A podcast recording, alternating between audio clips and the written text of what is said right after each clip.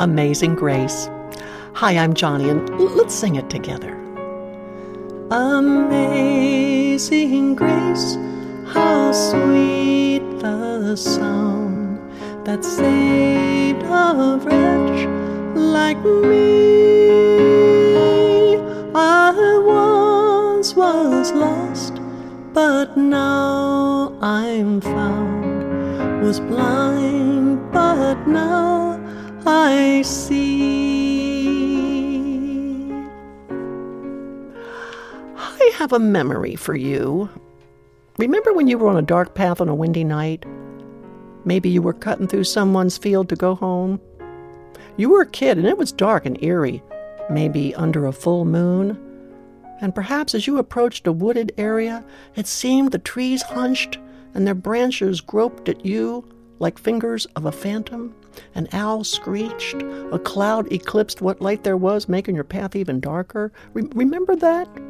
Okay, so it was a dark parking lot, and it wasn't moonlight, but street light, and it wasn't an owl that screeched, but somebody's tires hot-rodding up the street. The point is, you've been there, right?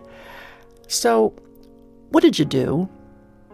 You sang, didn't you? Or at least you whistled. It's a common reaction for a good reason.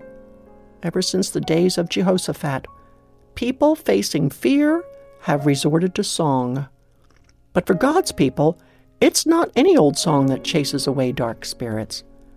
When Jehoshaphat was confronted by a huge military machine of Ammonites and Moabites, he had his people fast, pray, and then he assembled his troops. He gathered his army, but just who comprised his front line?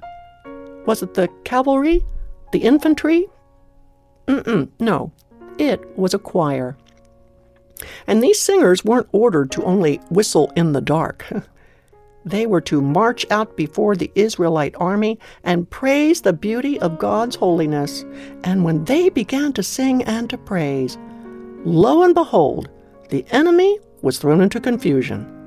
Befuddled, enemy camps turned on one another, they did, and Jehoshaphat's army then made a shambles of them, carrying away the plunder.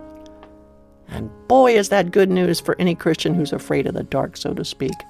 Oh, not actual darkness when you leave the office building late at night, but dark thoughts, dark times, dark moods and moments, a dark countenance, or even dark spirits hanging around.